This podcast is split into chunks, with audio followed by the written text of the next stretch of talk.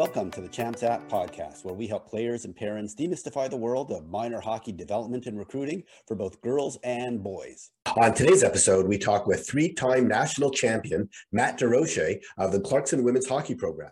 We discuss his playing career, how he helped build multiple championship teams, and his advice for both players and goaltenders during these uncertain recruiting times.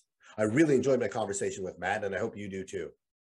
Before we get to today's amazing episode, I wanted to talk to you about the app part of Champs app. If you've listened to this podcast before, you know I spend a lot of time talking with coaches, parents, and players about the hockey recruiting process. One of the key questions that people want to know is how does a player get noticed by college coaches? While there are many ways to be discovered, the easiest way to get on a college's radar is to send a coach an email and provide them all the information they need to assess if you are a player worth keeping their eyes on. That's where the app part of Champs app comes in. Champs app was designed based on all the conversations and feedback we received about the recruiting process. And we've built a tool to help players and coaches connect with a ton of the information they want to know. It all starts with creating a free, beautiful Champs app profile. After that, there's some pretty magical things that can happen to help make the recruiting process a little less overwhelming. Your Champs app profile includes all the basic academic, personal, and athletic information coaches want to know. Then, by including video, schedule information, and your coach's contact details, colleges can easily start their evaluation process. You just copy and paste your personalized link and send it to coaches so they can see your public player profile without even having to log in or create a Champs app account. Or you can connect directly with coaches on Champs app. More and more coaches are creating their own Champs app profiles and connecting with players themselves every day. Now coaches can have all the information they need to assess where you might fit in their recruiting plans. Even better, college coaches can track your progress throughout the winter and showcase seasons because as you make changes to your profile, coaches will get notified to your updates. And in the future, we will be adding even more amazing features to improve your visibility to the recruiting process and hopefully increase your odds of success. If you want to see what a player or coach profile looks like before you start your own, look in the show notes to see some examples. My kids and I have used Champs app for their recruiting process. In fact, my son was invited to a AAA tryout thanks to his Champs app profile. So go to www.champs.app and start your player or coach profile. It only takes about 15 to 20 minutes to complete most of your key information. Good luck and please let us know how it helped with your recruiting. I'd journey. like to welcome to the podcast Matt Desrosiers, who is the head coach with the Clarkson Women's Ice Hockey Program. Originally from Fort Erie, Ontario, Matt was an offensive defenseman at St. Lawrence University, where he had 77 points in four years in Canton, New York. He then played five years of professional hockey, including two East Coast Hockey League All Star games, and then helped the Colorado Eagles to the 2005 President's Cup Championship. He then joined his wife, Shannon Smith Desrosiers, at Clarkson as an assistant coach in 2006 with the women's program, and they became co-coaches in 2008. Matt took over solo duties as head coach in 2014, and we will be talking about that for sure. Um, and uh, he helped guide the team to the national championships in 2014 and back to back in 2017 and 2018. In fact, he is the only non WCHA conference coach to ever win the NCAA D1 Women's Championship. Welcome to the podcast, Matt. Right. Thanks for having me. Appreciate it. Oh, that's quite the intro. Three-time national championship coach. That's a that the I think you're the only coach that we've had who's won it three times on, on the program. So welcome. Why don't we start off like we do all of our guests, uh, talk, telling us a little bit about your hockey history, like how you first started playing it up and how you kind of got a love for the game in Fort Erie, Ontario. Yeah, obviously being from Canada, uh, it's kind of ingrained in you. You're kind of born into it, I guess. Um, you know, I was pretty fortunate that my my dad actually worked at uh, the arena in our hometown in Fort Erie, Ontario. Uh, so I was able to get on the ice all the time. Um, you know, I was around it all the time. I remember watching. We had a junior team, the Fort Erie Meteors, which I ended up playing for uh, later on down the road. But always went to games there and just kind of fell in love with the game of hockey. And then, um, you know, my dad got promoted and he started running the rinks and the parks and cemeteries around the town too. So um, I was just always around it, you know, the game of hockey and just kind of fell in love with it. And, you know, it just kind of, you know, snowballed from there, I guess. Uh, played my minor hockey in, in Fort Erie and then I moved up to AAA in Niagara Falls. And then, like I said, I played my junior hockey in, in Fort Erie and I was fortunate enough to make, uh, you know, Team Ontario under 16 team. Um, played with some pretty good guys like Joe Thornton in that uh, there. Oh, nice Yeah, yeah, it was pretty exciting. That From that team, uh, there was a bunch of guys that ended up going to the NHL. I was one of the probably few that didn't make it to the NHL from that team. Uh, but from there, I went on to St. Lawrence and, and played four years uh, before we get to St. Lawrence, let's get to what made you such a really good hockey player. In particularly, you were a defenseman and who clearly must have scored a lot of points in, in youth hockey. So obviously, uh, really basic question. I'm assuming because your dad was operating the rinks, you just got a tremendous amount of ice time. But what else contributed to beyond just the ice time to be you being such a good player? Yeah, I think uh, for me too, like just having good coaches along the way you know, I started out as a forward. To be honest with you, I was young and I was one of the better skaters, and I can handle a puck and, and everything. So they threw me back on defense, and I was able to rush the puck, and that kind of started my career, I guess, as an offensive style defenseman. And I just kind of went from there. But um, you know, just having coaches that uh, you know love the game, that were able to kind of teach me stuff from a young age. Uh, like you said, like being able to get a lot of ice time with my dad and just um, go out there and work on skills and skating. And, and my parents really, um, you know, helped me grow as a player too by putting me in power skating and doing some different camps and stuff like that from a young age. And, you know, there was times where, you know, I was younger and I didn't want to do that kind of stuff, but they, they knew the benefit that, uh, you know, I'd get from it down the road. And I, I'm thankful that they, they kind of helped me, uh, you know, fall in love with the game that way as well. Gotcha, gotcha. So when did it click with you that like, hey, you know what, like I, I actually might be able to do something with this hockey thing. Like I, I might be able to go to college or maybe even play pro, things like that. When did it really click in your head and then you really started to take it seriously? Yeah, um, I don't know. I, I guess from a younger age, I, I think in Ontario, um, you know, there's a lot of opportunities. And I think, um, you know, I started getting a lot of opportunities in spring hockey and um, getting to play with different guys from around the, the province and um, seeing some of those those high level players that played up in Toronto and that, which was, you know, about an hour and a half away from where I lived. And, um, you know, being able to kind of play with those players and, and kind of um, hang with them, I guess, uh, for lack of a better term, um, you know, calling, coming from a small town and that, and, and growing up and being one of the better players, you never know where you kind of fit in amongst the grand scheme of things. So I guess when I started playing with some other players throughout the province and, and getting on some of these teams, and we had some pretty good teams, then you start to, to realize like, oh, maybe I, I can do something with this. So I, I think it started from a young age, really, with the, the spring hockey. Okay. Gotcha. And uh, you, you, mentioned you play with Joe Thornton. I had the privilege of watching him here uh, with the Sharks for, for many, many years. Um, obviously, an unbelievable playmaker. You can't get the puck away from him, um, but you were playing with him. And I'm assuming you were playing defense at this point uh, in, in your hockey career. Um, what was your role relative to his on those teams that you played together on? Um, you know, like was your job uh, either to get open because you knew he was going to make get you the get you the puck, or was your job just get him the puck and let him, you know, and then and just be ready in case it ever comes to you back comes back to you? Yeah, I guess it was a little bit different. Like my, uh, you know, when I made that that Team Ontario team, um, again, it was a big step for me coming from a small town and everything, and, and a lot of those guys had played together.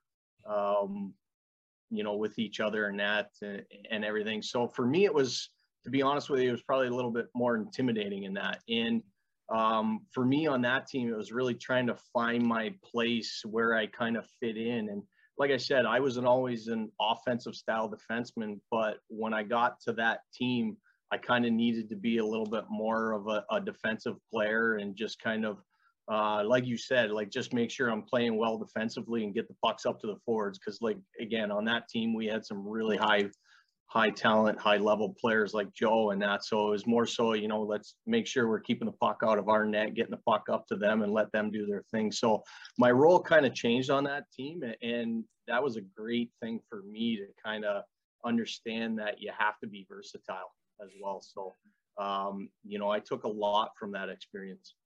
That's awesome. Okay, great. So um, I don't know if, if you know playing on that team Ontario is going to be one of the answers to this question, but looking back on just your youth hockey days, what was your favorite youth hockey memory? Ooh, it's it's hard to say like what just one of them. Like obviously that was a great experience. Um, I think it was, to be honest with you, it was just being able to meet different people and and build different relationships and I remember like all the road trips with my parents and being able to play mini sticks in the hallways with our, my teammates. Um, those are more of the things that kind of stand out to me. It wasn't just one moment hockey wise that I would say was my favorite thing. It was more so those things, just getting to know your teammates and having fun with them and just growing up loving the game of hockey and, and having fun doing it. That's awesome. That's awesome. Okay. Well, then tell us about how you ended up getting recruited by uh, the folks at St. Lawrence University.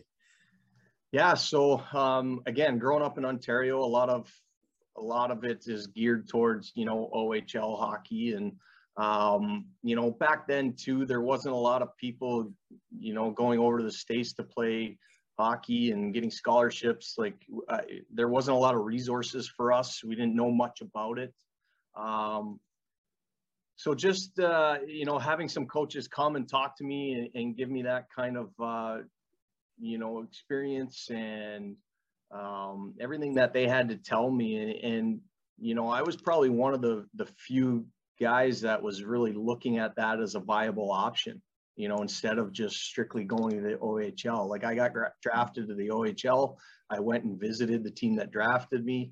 And there was just something like i was always a good student and everything. Uh, there was just something that told me you know i think this is the best route for me to go get my college degree I think part of it too is just wanting to experience the the atmosphere that it, that the United States presented. You know, to kind of do something different as well and experience that. Um, you know, obviously, college sports are a little bit different in the United States than they are in Canada. Um, so that was something I, I, wanted to explore and just kind of see what it was all about. And when I started doing my visits and everything, I just started uh, you know, calling kind of falling in love with that whole school kind of pride and atmosphere that that these places presented. Yeah, very different uh, in the U.S. than in Canada in terms of uh, the pride in the school and, and the importance of athletics to the uh, whole campus experience. Gotcha. So when you got there, um, you know, was it everything that you expected? Obviously, you uh, you got better every year based on looking at your stats, um, and and clearly you you fit in quite well. Um, you know, tell us about you know playing as like you said as an offensive defenseman in the ECAC. Yeah, I think uh, you know big thing for for my time at, at St. Lawrence, like the, the class I got brought in with, um, we were kind of a large class. We were about, I think there was eight of us in that class. And um, we had some pretty talented players that, that went on and, and did some, uh, you know, professional hockey afterwards. But um, I would say we were, it was our class and maybe a little bit of the class before us that kind of really started to turn things around at St. Lawrence.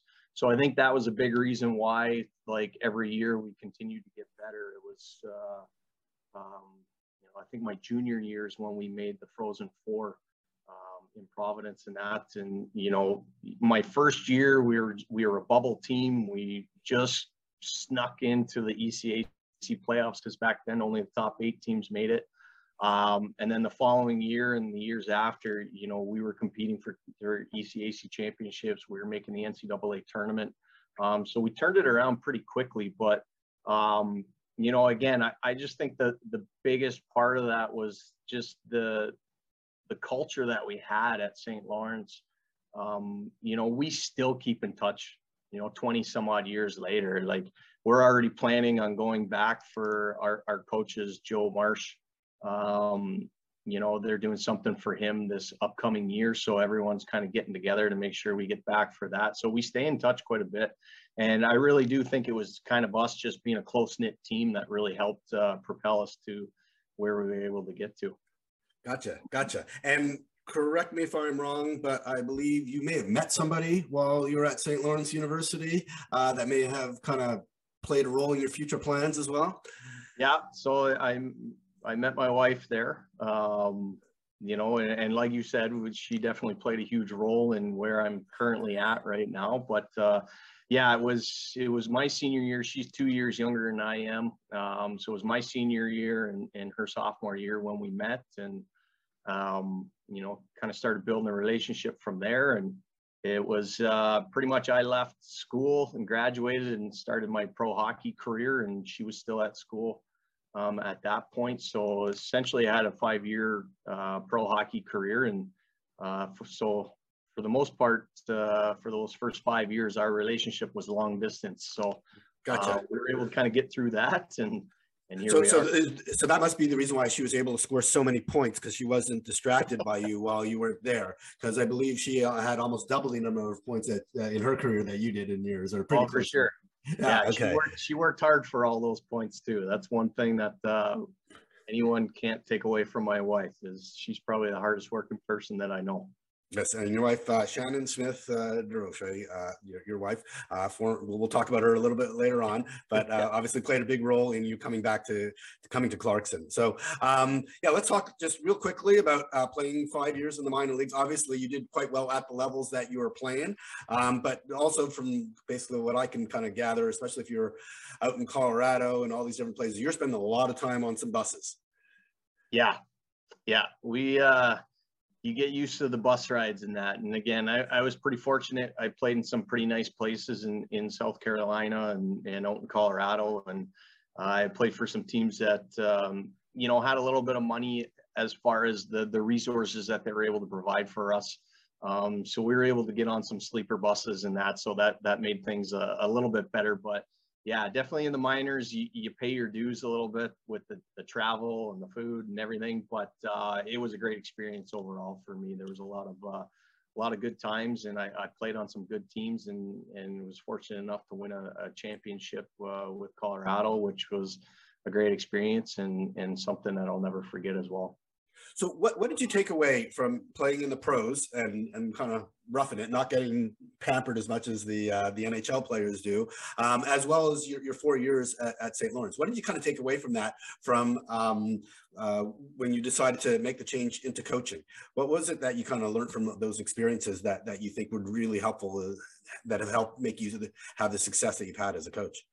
Well, I think the, the, honestly, I think the biggest thing for me and something that I, I, I, speak to with our, our players and even recruits in that is is um, especially when you get to the pro level, it's it's you don't want to start comparing yourself to someone else, you know, because I was in the minors and and you you know maybe my first year or so I, I'd start seeing some of these guys that I played against or or with or something and started comparing myself and thinking that you know, I think I'm a better player than that. Why aren't I getting those opportunities like he is and, and stuff like that? And I almost caught myself focusing too much on that side of things and not worrying about myself. And that was something that uh, I was fortunate that I learned at a younger stage in my career in that um, is that you really got to start focusing on yourself and your process and, and what that looks like.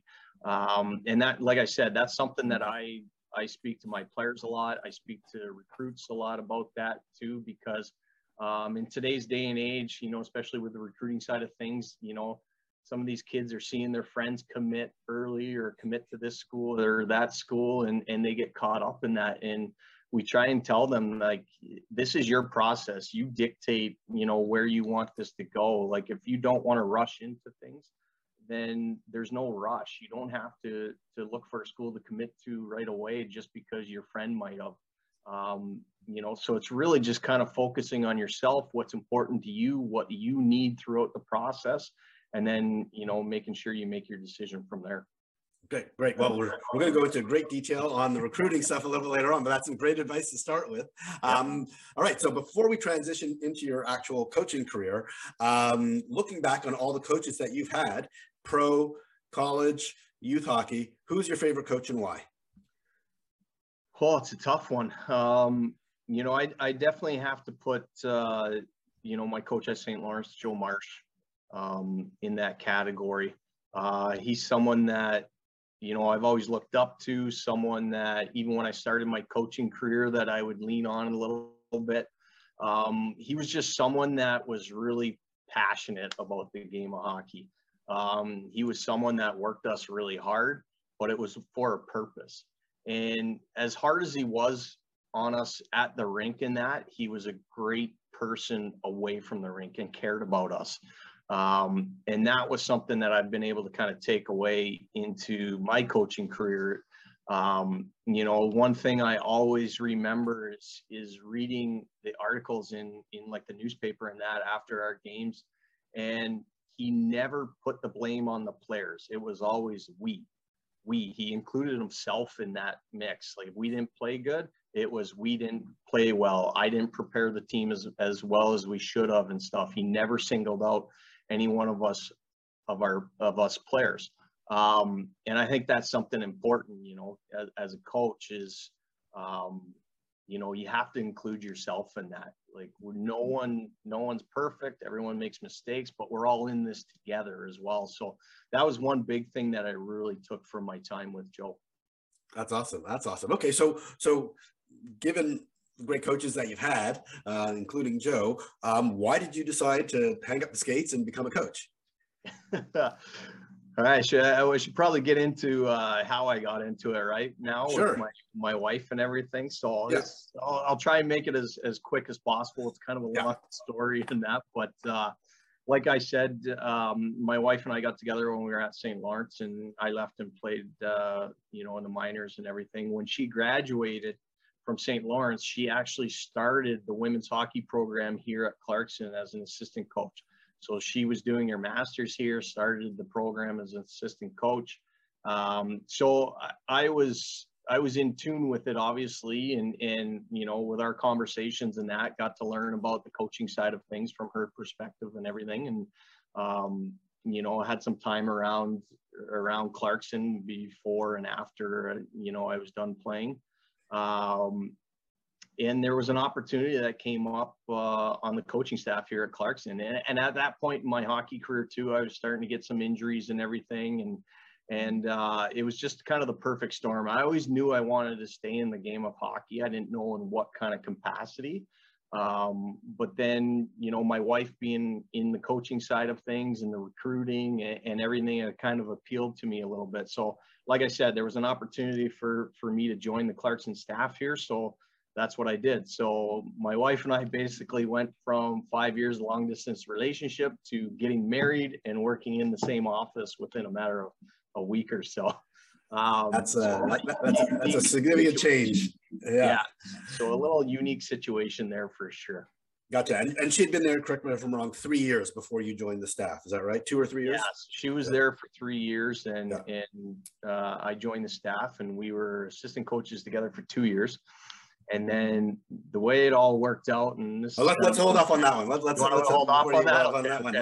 one. Let, us get to the kind of just to the basics. Clarkson University, yep. Potsdam, New York. 4,300 students. Tell us about the academics. Tell us about the facilities. Tell us about uh, Cheel Arena and the renovation. Uh, tell, tell us what it's like to, to go to school there and to play there. Uh, yeah, lots of great stuff. So yeah. again, like uh, it's kind of funny because um, you know, I went to St. Lawrence. St. Lawrence is actually Clarkson's big rival. They're 10 minutes down the road. I was so, going to say, it was yesterday that I learned that uh, Potsdam and Canton are only 10 minutes away from each other. And I was apart. going like, holy smokes, like you probably could still live where you used to live at St. Lawrence when you were at St. yeah. Lawrence University. Yeah. Go ahead. Huge rivalry. So, um, you know, for me, uh, I was used to this area and everything, obviously going to school up here. And then my wife uh, you know, starting to coach here. So, um, you know, I, I like the small town feel of things. Um, everything up in this area, we call this area the North Country. A lot of it revolves around hockey. Hockey is kind of everything up here. And, and like I said, I grew up in, in Ontario and Canada, and that was kind of the feeling and the atmosphere. So, you know, I kind of gravitated to that. So, you know, that's that's one thing that's great about this this area is that uh, you know, hockey's everything and there's a you have four universities within a, a 15 mile radius up here. So in town, there's there's uh, Clarkson, then there's Potsdam State, and then down the road you have St. Lawrence and SUNY Canton. So there's a really good student buzz around both towns as well, um, which I think is great. And you know, small campus size, you know, like you said, it's about 4,300, and you know that was something that's right up my alley too and and it's not for everyone. Some players and some recruits they want to go to big schools. Um, some want to you know go to medium or small like it, it, all depends and that's what's important about getting out and kind of seeing these places. So um, you know with clarkson university small campus and that but great education and, and that's the one thing especially on the women's side is you know, hopefully one day, and it's working towards that. There's going to be a professional league that you know is viable for these uh, young women to to be able to kind of make a living doing that. But as of right now, it's not there, right? So I think being able to get a good education in that and, and find yourself a good job, um, you know, either while still playing hockey or not, I think is something that's really important. So uh, I just feel like Clarkson's got the best of a lot of different things, you know, as far as having a good education. Um, obviously, we've built our program into a pretty successful program. And like you said, like the campus is great. It's kind of outdoorsy a little bit. There's lots of uh, lakes and trails and hiking trails and beaches and stuff like that around here um, that our, our players can kind of utilize. And, um, you know, I think we have a great facility too in, in Arena uh, with your picture right behind you there. Um, you know, right in the middle of campus here, uh, you know, we just got done a 20 plus million dollar renovation to the rink here. So, you know, we have all the brand new amenities in that uh, whole new space for the women's side and the men's side, training rooms, uh, you know, brand new weight room for our, our, our, players to use, you know, different development things like rapid shot machine right outside our locker room. Um, so a lot of the state of the art stuff that we were able to kind of put into the program, and that's something that's really important to us in our program is the development side of things. So, you know, having this new renovation and that really helps, uh, you know, with that development side for our players. And most importantly, you have a band because uh, you if you go to a hockey game with a band, it's different than a game without a band because it's oh, yeah. it, it really gets the energy going and you see the players get into it and and yeah. maybe just talk about how the band has helped you win a game or something like that. Yeah, to be honest with you, and I think like uh, to go back on my my previous uh, comments and that uh, I think that was something like even when I was doing my recruiting trips, uh, I didn't have a clue about you know the, the, hockey in, in the United States and the NCAA and, you know, going to some games and having a band playing in the rink was just something I was never used to. And, and like you said, like it just brings so much atmosphere. It brings that uh, school spirit to it. And that's something our, our band brings a ton of energy to our rink. I, I think the atmosphere that's created in Cheel Arenas is, you know, one of the best in the country. Um, you know, when we have that band rocking, we have a loud train whistle that goes off whenever we come on the ice and score score. Um, so they contribute a lot and they support our team quite well. Like the, you know, they've made it to every one of the, our Frozen Fours. Uh, we've had the band on the ice with us after we've won championships to kind of celebrate with us and that like they're a huge component of it. Yeah, I remember in 2017 when we were in St. Louis and won the national championship there. Like there was a huge snowstorm that hit um, our area here, and we almost we got delayed getting out there and everything. And the band was trying to get out there. They called in some favors, found a bus, drove 16 hours straight to make it for our final game. So uh, they're pretty dedicated to it as yeah. well. They're just as committed as the players are. yeah, sometimes more. Yeah. All right. So here, here's a very important question. When the Las Vegas NHL franchise name was announced, how pissed was your school?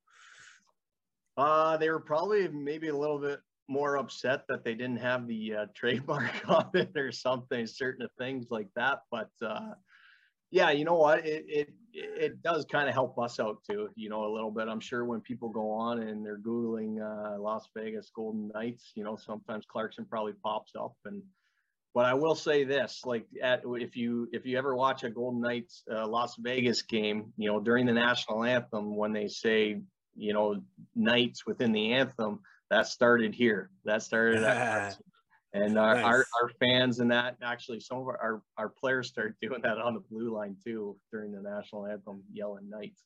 Nice. Um, well, I do know that they originally wanted to call the Vegas franchise Black Knights, but they couldn't get that because of the you know the, the army had the trademark for it. But uh, uh, yeah, so that anyhow, so that's I was wondering how they were able to get the Golden Knights name. All right, let's uh, let's move on to really more important questions. Do you have to be from St. Lawrence in order to coach on the Clarkson team? So Tony Macy, Brittany Smith, both from St. Lawrence University, and obviously your wife was at St. Lawrence University. What's the story with everybody kind of coming from St. Lawrence University?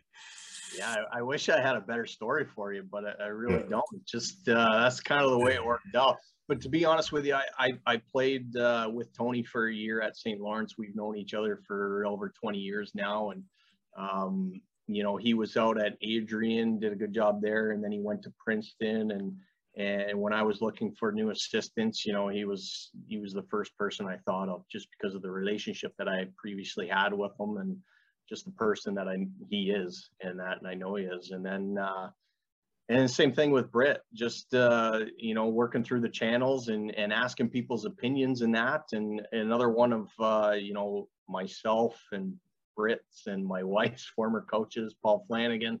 Um, you know, he was someone that recommended that I reach out to Britt too. So, um, you know, I, I think it just all kind of fell into place. And the nice thing too is that you know that uh, that those people because they went to St. Lawrence, they they know the area up here, they know what it's all about, they enjoy being up here. So I think that uh, kind of plays into it as well. Gotcha. And um, as I mentioned right before we start, hit the record button, you know, I've seen Tony and Brittany at multiple recruiting events. Maybe just describe how you guys divide and conquer responsibilities, both at the rink and then on the recruiting front.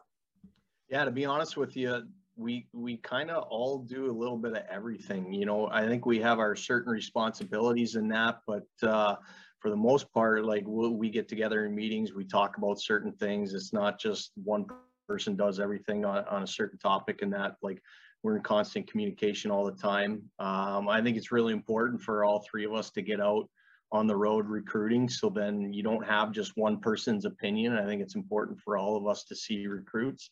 Um, obviously, with with my position during the year, it's a little bit more difficult for me to get out and watch these. So I have to take advantage of the opportunities that I do have um, during the season, during our off time. Um, but then in the in the summer months and that, that's when it really ramps up for someone like myself to get out. Um, you know, there's times where where Britt and Tony will come back with names and and they make sure that uh, when I go to certain events, I'm looking at those players, but then also evaluating other players as well. So um, for us, like recruiting is is definitely like a, a team effort for sure. Okay, great, great. All right, so now I really want to get to stuff that I think is really meaty and exciting, which is building national championship teams. And I'm assuming, uh, you know, you won your first national championship in 2014, but I'm, I'm assuming the, your kind of roster strategy started in at least 2010 uh, with who you were recruiting and then kind of culture and, and personnel. Uh, just tell us, like, what was your thinking, you know, uh, during that process leading up to that first national championship. And then i'll get into the ability to repeat from there. But let's let's, let's just get yeah. the first one out of the way first. Yeah no I, I think i think part of it is just understanding and knowing who you are like as a university and, and that uh, you know obviously still we've had a lot of success but it's, it, it's still you know difficult for us to to compete with certain schools for recruits and stuff like that. So it's just understanding what you're working with and then trying to figure out a, a, scheme around that. You know obviously in those early years with my wife and i coaching together um, you know one thing that we really tried to do is build that family atmosphere here at, at, the, at the university. And that was something that uh, you know we wanted players to understand like when you come here to clarkson you're going to be part of this clarkson family and um, you know that's something that we continue to keep doing as well. Our culture is something that's extremely important to us. So i think in those early years was really about the, you know building that culture and what we wanted that to look like and what our core values were and then starting to fit the pieces into that. Obviously you know having those talented players is something that you definitely need but then that's where i, I come back to you got to understand who you are um, we were a school, and we, we in some ways we still are. We're we're not going to fill our roster from top to bottom with the the absolute best players out there, the most talented players. Um, so our our kind of thought behind it was like, yes, we need some talented players. We need players that can, you know, you know, get the job done and, and stuff like that is extremely important. But we also need to have the pieces around that as well. We need people to come in and understand uh, how we need them to play, what their roles are going to be, and then accept those roles and everything. And I think that was just, uh, you know, a huge part of us going out and recruiting is just finding those right people and those right pieces that we're going to fit into kind of that puzzle. So um, you're literally, from, from what I heard you just say, is you were literally saying, okay, we got four lines, and we're going to try and figure out who's the right player, generally speaking, to play on each one of those lines. And if you're going to come in and be the fourth line center, like uh, you know, maybe you can move up over you know your years that you're here, but this is your role, and we're we're going to you know, and same thing on the D, that you know, the first pairing, the second pairing, the third pairing, and and that was your approach of literally filling out each of the individual you know uh, what's it, 18 players. Um, is, that's how you thought about recruiting of, of where each player is going to fit in. Yeah, essentially, for sure. Like I said, like you know, some some programs have the ability to go out there and just stockpile talent and then try and you know put everything together from there. And we just felt like we weren't uh, necessarily able to do that. Now, granted, don't get me wrong, like we were able to bring in some talented players and even, you know, players that were on our, our third and fourth line. Those were always players that, you know, were the best on the teams that they came from. Um, but they weren't, you know, the most talented players out there in those recruiting classes. So it was really just finding those those kids that um, understood that, you know, I'm an important role in this team. I'm an important part of this team, no matter what that is and you know just having them understand that and being okay with it and and you know striving to get better and striving to move up and down the lineup or wherever we you needed them to play um, i think is something that's important and something that we were able to kind of find Gotcha. And and I noticed that you have found most of your players, a lot of them from Canada, from Ontario, Quebec, even out west, um, and even several from Minnesota. So you know, what's the appeal of Clarkson? Is it is it the, the school size? Is it the location? Is it the success of the program? Is it the coaching? Um, because you know, for at least uh, folks who are you know from around the Golden Horseshoe in Ontario, around Lake Ontario, relatively easy to get to to uh, to Clarkson. But for all these other locations, it's a destination for them. What what what's what's the appeal? Yeah, I think I think it's a lot of everything you said. You know, obviously we had to build our program and get to the the point that we are now, where you know we've kind of made a name for ourselves and you know some of these players want to be a part of a successful program and have the ability to compete for championships. So i think that definitely plays into it. Um, the academic side like i said clarkson's a really good academic school with a good uh, degree. So that certainly plays into it. Like you said like uh, you know over the years we've gotten a lot of our players from you know ontario quebec out west in canada. Um, you know, and I think a lot of that is just because of our location. You know, we're close. We're 40 minutes from the Canadian border, 30 minutes from the Canadian border from Ontario, and that. So I think too that appealed to a lot of our players that uh, you know it, it, was a quick drive for friends and family to get here and experience that as well. And I know that was something important to me when I was at St. Lawrence. Is you know it was only about four four and a half hours from home, and my parents were able to come up almost every weekend and that was something that you know was really important to me to have them to be a part of it. And i saw how much fun they had with it too. So i, think that's part of the appeal as well is that uh, and even for our western players like it's an easy flight into ottawa. Ottawa is about an hour drive from here. The the flight from the ottawa airport's really easy. Um, so i think that was just part of the appeal you know. I, I think a lot of people assume we only we only uh, recruit canadians but that's just not case. It's, um, you know, there's obviously in Ontario, Quebec, there's a large number of players playing hockey, and that's kind of the hockey hotbeds in Canada. Um, so we're just fortunate that we're uh, the proximity is really close with that as well. Gotcha, gotcha. Okay, I, I want to get back to your wife. So 2014, it was actually the year she she she went uh, st- stepped aside to um, uh, help with your family. And um, but here's my hypothesis: is that she actually played a major role in the success of your team in the championship team by just being an objective observer, analyzing your games and giving you scouting reports And here's what you need to work on just by sitting back and watching the games, uh, you know, uh, from, from a different vantage point. Am I correct? Uh, yeah, you are correct. there's, there's, there's no question. If you look over the lifetime of the Clarkson women's hockey program, there's no one person more important to the success of our program than, than my wife. Um, like I said, she started the program here. She was kind of the glue that kept everything together.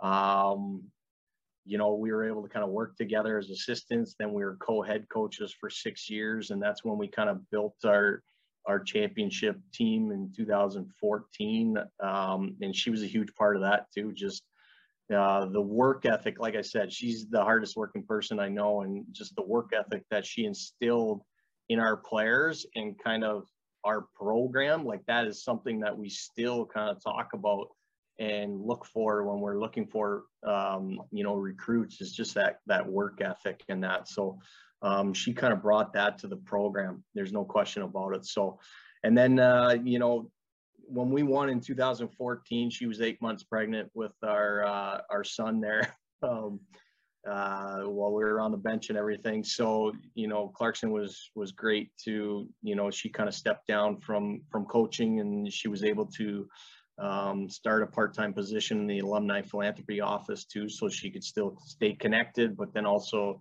you know, take care of our family and that. Uh, and then once I took over the head coaching job after that, you know, she was still a major part of things, you know, sitting in the stands, being able to watch our games, kind of give me feedback.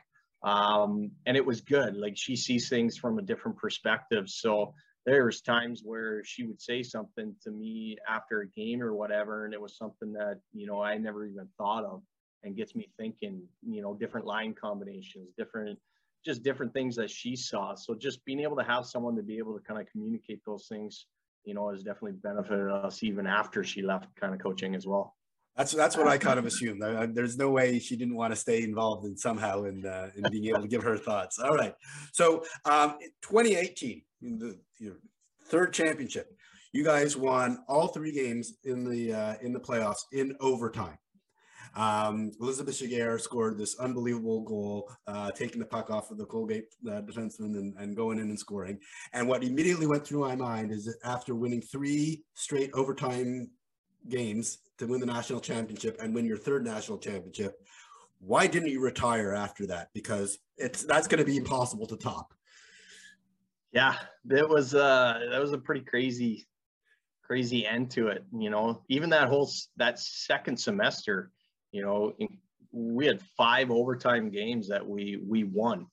Um and like you said, our, our three game games in the NCAA tournament went down to overtime, and it was you know, a little little tough on the old heart, uh, you know, as a coach and everything. But uh, you know, I, honestly though, I think that really helped. Uh, even at that point in my career, with the success we've had and the amount of years I've had, uh, just going through that experience really helped me grow as a coach as well. Because, you know, in those situations as a coach, like if if you're calm and composed and collected, um, your players are going to take that as well. If if I was nervous on the bench and and everything in those overtime games, then that probably would have uh, gotten passed on to the the players as well. So it's something that you got to kind of tell yourself. All right, we got to be confident in that. We got to show the players that we're confident. Let's make sure we're calm, cool, and collective on the bench and everything. So, um, pretty cool experience in that to to to be a part of.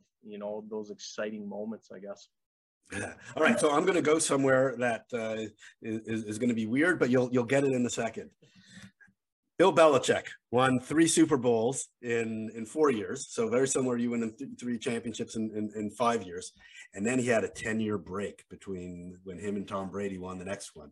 What are you going to do to make sure it's not another ten years between uh, national championships? That's going to be tough. We're we're working every day, and uh, you know we definitely don't take anything for granted. You know that's something that uh, you know myself and our staff always talk about is you know we got to continuously look to to get better. You know even those years after we won the, the the championships and that we were still trying to find ways to get better. We weren't kind of resting on our laurels a little bit. Um, but it, it, it's definitely getting more and more difficult to to win those national championships. You're seeing a lot of parity uh, throughout the country here. There's a lot of good teams. You know, it's great that uh, that uh, our championship got expanded to 11 teams because I, I definitely think there's a lot more than the, the previous eight teams that were were uh, capable of going on and winning a, a championships. But it, it's definitely made things a little bit more difficult for sure. But you know, all like all we can do is focus on us and focus on our process and make sure we continue to to bring the right people into our program, and then hopefully everything falls into place from there. Yeah plus plus more teams being added. Uh, you know, with uh, you know, obviously Robert Morris coming back and Stonehill College and yeah. uh, St. Thomas. So uh, and hopefully even more. Hopefully we'll get one in Michigan soon. Uh, we'll see if that so. ever happens. Um, all right, I do want to ask you about one player, um, Haley Winn. Talk about the impact Haley Winn has had on on your team. Yeah, yeah, Haley. Uh, Haley's just a tremendous person, tremendous athlete. Um, is every single day she's just dedicating herself to to getting better. And you know she was able to start that at a young age and and she's kind of carried that over here to clarkson as well. She is just constantly at the rink constantly working on things just loves you know being in the rapid shot machine you know doing extra stuff with our strength coach you know focusing on her nutrition. She's just a she's almost like a true professional. She's so you know wise beyond her her age i guess you could say you know sometimes it takes uh, you know kids all four years to really figure out but she's she's someone that has a lot of goals and lofty goals you know she's involved in the us hockey program and um, you know that's one of her goals is to to make an olympic team in the future and, and she wants to put everything she can into that to to hopefully ensure that she she reaches those goals. And in my mind there's no reason that she shouldn't you know with the way she played this year and and what i've seen from her on and off the ice um, you know we've been fortunate to have some olympians go through our program here at clarkson. And um, she continues on the path that she's on right now. There's no reason that i think she shouldn't be as part of that team in the future yeah, I watched a few of your games on ESPN ESPN Plus this year, and I saw you had no problem putting her in in critical situations, late in the game, power play, penalty kill, down a goal with uh, less than five minutes to play, and she, she you were throwing out a rookie uh, to go make things happen, and uh, and and she was certainly uh, not afraid to have the puck on her stick. Yeah, for sure, and you know that's that's the big thing too. Like we talk about it all the time within our program is um, you know, you got to earn your ice time. And, and that's something that, you know, Haley's definitely done. You know, as a freshman, she came in and she worked hard and she earned that opportunity to get put in those situations. So, um, you know, a good lesson for for younger players and that that you know a lot of it just depends on on on you and how you go about your business and what you put into it and that and and hopefully you reap the benefits from that Nice, nice. All right, I'm going to move on to the recruiting side of things. So we are uh, at the end of May, or uh, almost towards the end of May. Um, it's a it's a dead period at this point, so you're you're obviously not actively recruiting. But where are you at in terms of your planning? Um, I'm assuming, based on my conversations with other coaches, your 2022 class is already done. Probably almost your 2023 class is probably already done. Um, but what what are your plans as June 15th approaches? Um, as you kind of look ahead to 2024 and 2025? Yeah, um, like you said, you, you kind of get ahead of the curve a little bit here when you're recruiting. So the 22 and 23 classes, for the most part, are, are pretty much finished. Uh, I would, I would think a lot, a lot of schools are like that. Um, a few things here and there, but um, for us, as soon as our season was done, we were getting out on the road and, and making sure we we got to see, you know, a lot of players from that 24 class to kind of start putting them in our database and start. Uh, you know, really kind of getting to know their game and that and preparing for that June 15th uh, when we can start calling them and getting to know them as people as well. I think that's really important too is obviously you go out and you watch these kids play and you're evaluating them and that, but you don't know what kind of person or, or anything or, um, you know, who they are or anything. So the June 15th is a really important time where you can get on the phone with them and, um, you know, get them to answer some questions for you, ask you any kind of questions, but then really just get to know them as people as well. Gotcha. And so very curious because I, I literally had parents ask me these, these questions this weekend as we were at uh, the um, the district camp is you know June 15th is it like hey we're really interested and like you know we're, we're this close to kind of you know making an offer or is it hey we just want to start a conversation and we're going to keep talking to you throughout the the summer and fall and we're going to watch it during the year. Like for for the average player you know really when is the decision making you know really taking place and and you know potential offers kind of being made? Is it like really soon after june 15th or is it really realistically several months later? Yeah i, I think uh, there's a couple things that go into that to be honest with you. I think part of it is kind of the philosophy that the coaching staff has right? Um, you know i know for us and, and i spoke about this earlier is you know we're really we're really big on the culture here at clarkson. We're trying to build that family atmosphere and um, you know that's something that's really important to us is to get to know the players and their families and, and see if they're the right fit for us. So um, by doing that it, it, takes a little bit of time. It's not june 15th like hey i need to have an answer whether tomorrow whether you, you want to come to clarkson or not for me it's more important to get to know them what their goals and aspirations are what's important to them when they're going through the recruiting process. Um, and sometimes that aligns with what the the recruit wants and sometimes it doesn't. There are some recruits that you know want to make a decision pretty quickly. Uh, but again it's just being able to communicate and have those conversations with recruits and their parents and getting them to um, you know be honest about what their process looks like because i think that's important too like we want to be um, cognizant of what the recruits process is as well you know, same thing. You'll have some recruits that say, you know what, I, I want to try and make my decision fairly early. So then we have to try and figure out how that fits into our timeline. Um, there are some recruits where they're, I just want to take my time. I want to make sure I do my visits. Um, and again, that that has to, we have to look at that and figure out how that works into our timeline as well. So um, but for us, uh, it's just important to kind of get to know these kids and get to know what they're all about as well. Gotcha. And how are you prioritizing kind of the transfer portal, the fifth year seniors, and things like that in terms of just your absolute numbers of what you're looking for for those future years?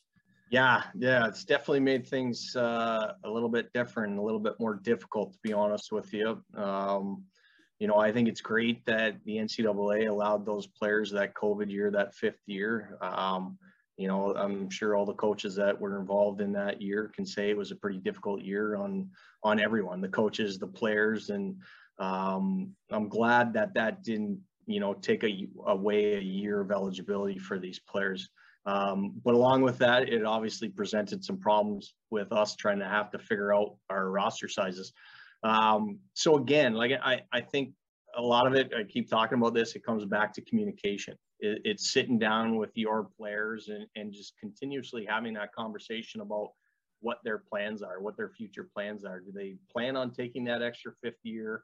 Um, if they do, what does that look like? Do they want to, you know, do a master's program? Um, does our school have that master's program?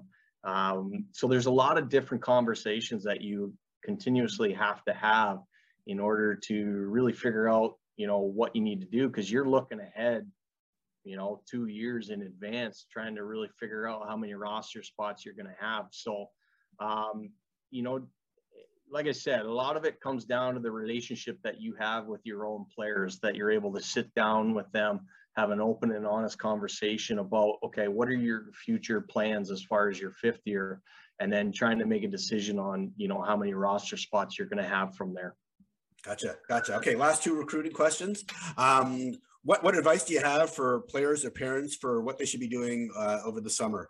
Um, you know in terms of uh, focusing on development versus showcases versus tournaments versus actual camps like you know maybe you know clarkson's having your own camp. I know a couple weeks ago you you did some on ice stuff with uh with probably more local players or at least driving distance players to to, to get on the ice with some of your players. So what, what advice do you have for for those folks? Yeah i think uh i think the last couple of years you've probably seen a lot of people you know maybe overdo it with these these showcases and that trying to get exposure and I understand where they're coming from, but I also think, uh, you know, us as coaches, you know, we get out there quite a bit recruiting and, and, we see a lot of kids. And I think sometimes, uh, you know, these kids and their parents cannot kind of overdo it a little bit. And I think it's still really important to um, have some balance, I guess. Um, I also think I'm a really big proponent of, you know, the off ice kind of stuff too um, you know, the strength conditioning side of things. Um, you know, also just some skill work and everything in the summer as well. He's, you know, during the season, you're not really able to do a lot of that stuff as far as like the individual, just kind of really break down the, the skill side of things. So I think, you know, the summer's a time that you can put some, some work into that as well. And, and then I also think too, that it's really important to kind of take a little bit of a break as well. I think it's good to, to do some other things out there and not just solely focus on hockey. I think I think what you're seeing a lot now too is that you know hockey's becoming year round, and and a lot of people is just strictly everything they do is hockey, hockey, hockey. And to be honest with you, and I've talked to my strength coach about this, and we kind of have a theory that because everyone's so hockey focused and everything, that's why you're seeing a lot more injuries um, happen quite a bit, is because they're not going out there and doing other things. They're not out there doing other sports and different movements and, and things like that. So now their bodies are just getting solely focused on, you know, the hockey stride and the movement with hockey. Now, if they do something different, that's when they're pulling muscles or whatever it may be. Um, so that's why I think it's important to just go out there and, and do some different things and, and just be an athlete, I guess, too. Yeah, absolutely. So that, that that's some great advice. Unfortunately, I'm getting on a plane tomorrow to go to a five day showcase with my son. So it just it just I definitely don't think it's a bad thing too. I think yeah. I think it's still good to kind of stay on the ice a little bit in the summer and do some of these showcases. But you know, you you'll see, you know, we get emails from kids giving us their summer schedule and it's they're doing showcases every weekend and that it's got to be really taxing on them and their family and financially eh, and exactly yeah it's tough Gotcha. Okay, last question. It's a goalie question. What uh, advice do you have for goalies on the recruiting side of things? Because not a lot of open spots, especially for the 2023s. And I can't imagine what it's going to be like for the 24s as the 2023s take a post grad year. Yeah, the goalies, uh, goalies are, it's a little bit different. Uh, certainly. Goalies are different in a lot of different different ways, right? Um, yeah, but that's a tough thing. Like there's there's obviously not a ton of roster spots available on teams as well, right? You know, you have your your six to eight defensemen, your your 12 to 13 forwards, and that there's a lot more roster spots uh, throughout the country. But you know, you're looking at probably th- maybe three goaltenders per program, and you only got about 40 or so programs too. So, and we're not graduating a goaltender every year, so that's the tough thing is that you know, there might be only a handful of programs that actually need a goaltender. Um, so that's that's the tough thing. I think um, the big thing with goaltenders, I think too, is I think they have to communicate a lot more probably with the college coaches. Um, you know, leading up to events is really trying to figure out, you know, what games they're going to play in um, prior to the event happening. You know, having a conversation oh, yeah. with the coach to see if if there if he has some kind of rotation or anything like that because there's there's times where we might only be at a showcase for a day.